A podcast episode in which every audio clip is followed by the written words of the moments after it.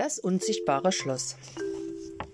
An einem sonnigen Sonntagmorgen spazierte Feodora durch einen Park ganz in der Nähe ihres Häuschens. Feodora war eine kleine rundliche Elfe, die schon seit 137 Jahren in ihrem Baumhaus im Wald im weit entfernten Matagonien lebte. Feodora liebte ihr Zuhause und sie konnte sich keinen schöneren Ort zum Leben vorstellen. Matagonien bestand aus unzähligen Wäldern, Feldern, Lichtungen und Wegen, die quer durch das ganze Land führten. Man konnte stundenlang durch Matagonien wandern, ohne dass man das Gefühl hatte, im Kreis zu laufen. Es gab so viel zu sehen, Kreaturen und Lebewesen aller Art, Pflanzen, die es auf der ganzen Welt kein zweites Mal gab. Und vor allem gab es eines Freundlichkeit, wohin man blickte. Matagonien war ein Land voller Freundschaft, Zusammenhalt und Liebe. Jeder mochte jeden, auch wenn man lange nicht jeden in Matagonien kannte. Aber man begegnete sich stets freundlich und half einander, wo man konnte. Manchmal zum Beispiel, wenn Feodora wieder einmal viel zu viele Kastanien oder Früchte gesammelt hatte, mühte sie sich meist sehr ab, um sie alle nach Hause zu bekommen. Doch bisher war immer jemand zur Stelle, der ihr beim Tragen half. An manchen Tagen war es Bodak, der alte Troll, der jeden Tag kilometerweit durch Matagonien spazierte, um die Natur zu genießen. An anderen Tagen kam ihr Massa zur Hilfe, eine winzige Wichteldame, die kaum größer war als zwei übereinander gestellte Katzen.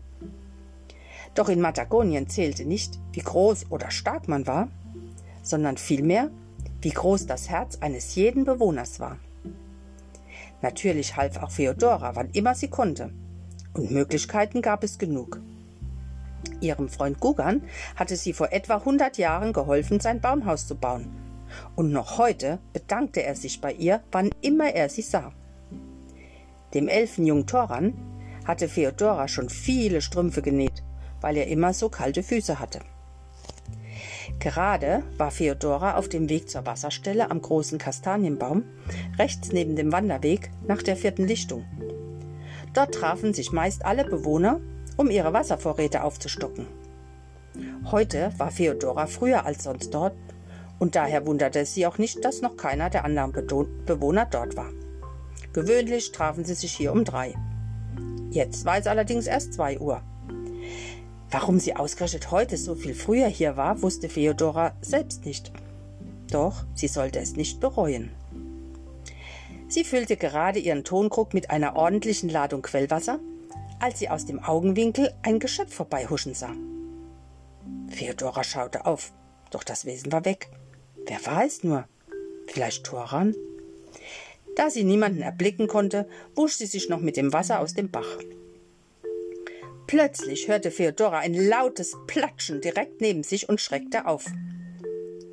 Vor ihr saß ein zartes Wesen mit langen, hellblonden Locken und schaute Feodora verschreckt an. Entschuldigung, platzte es aus dem Wesen heraus. Ich heiße Felicia und ich bin die Königin Tarragoniens. Sprich, fremdes Wesen, bist du eine meiner Untertanen? Wie bitte? antwortete Feodora. Ich und deine Untertanin? Äh, nein, da verwechselst du wohl etwas. Außerdem sind wir hier in Matagonien und nicht in Tarragonien oder wo auch immer. Oh, entgegnete Felicia. Dann muss Sotak doch recht gehabt haben. Ich wollte es nicht glauben. Aber mein Freund Sotak sagte mir, es gebe ein geheimes Tor in meinem Schloss, das in eine andere Welt führt. Die Jahre vergingen, doch ich schenkte ihm keinen Glauben. Ich dachte, er wollte sich nur wichtig machen. Doch heute Morgen entdeckte ich durch Zufall eine kleine Tür in meiner Vorratskammer. Normalerweise betrete ich die Kammer nie, da meine Diener mir alles zubereiten und bringen. Doch ausgerechnet heute war niemand zur Stelle. Und so beschloss ich selber in die Vorratskammer zu gehen, um mir etwas zu essen zu holen. Na ja, und da war sie einfach, diese Tür. Ich glaubte, sie würde nur weitere Lebensmittel verbergen, doch als ich die Tür öffnete, sah ich einen Tunnel. Da warst du einfach zu neugierig, was? fragte Feodora. Nun ja, gab Felicia zurück. Also ich ja. Ja, ich musste einfach herausfinden, wohin dieser Tunnel führte. Und so kletterte ich in den Gang und ehe ich mich versah, fiel ich aus einem Baum direkt in den Bach neben dich. Feodora blickte neben sich und entdeckte den Baum, an dem sie schon oft Rast gemacht hatte. Tatsächlich hatte er etwa zwei Meter über ihr ein Loch, das ein bisschen wie ein Eingang aussah. Doch Feodora hätte nicht im Traum daran gedacht, dass dort ein geheimer Durchgang zu einer anderen Welt war. Ein bisschen seltsam erschien es, erschien es Feodora schon. Aber auch sie war von Natur aus unheimlich neugierig, und so kam ihr eine Idee. Sag mal, Felicia, begann Feodora, was hältst du davon, wenn ich dir heute meine Welt und meine Freunde zeige? Und du mich dafür morgen in deine Welt einlädst und mir alles zeigst. Oh, gerne, gab Felicia zurück. Das wäre toll. Also los, was machen wir als erstes? Feodora und Felicia verbrachten einen wunderschönen Tag zusammen in Matagonien und Felicia versprach, bald wieder hierher zu kommen. Am Abend begleitete Feodora ihre neue Freundin zum Baum am Bach und half ihr hinauf. Felicia kletterte hinein und plötzlich blitzte es auf und Felicia war verschwunden.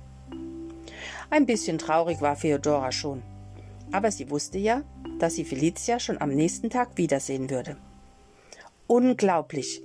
Da war also sozusagen ein unsichtbares Schloss direkt am Bach, mitten in Patagonien. Matagonien. Und Feodora hat es einfach nicht gesehen. So, eine zauberhafte Geschichte und eine Geschichte wieder von Anna Kniepsel. Ich hoffe, es hat euch gefallen. Bis zum nächsten Mal. Tschüss.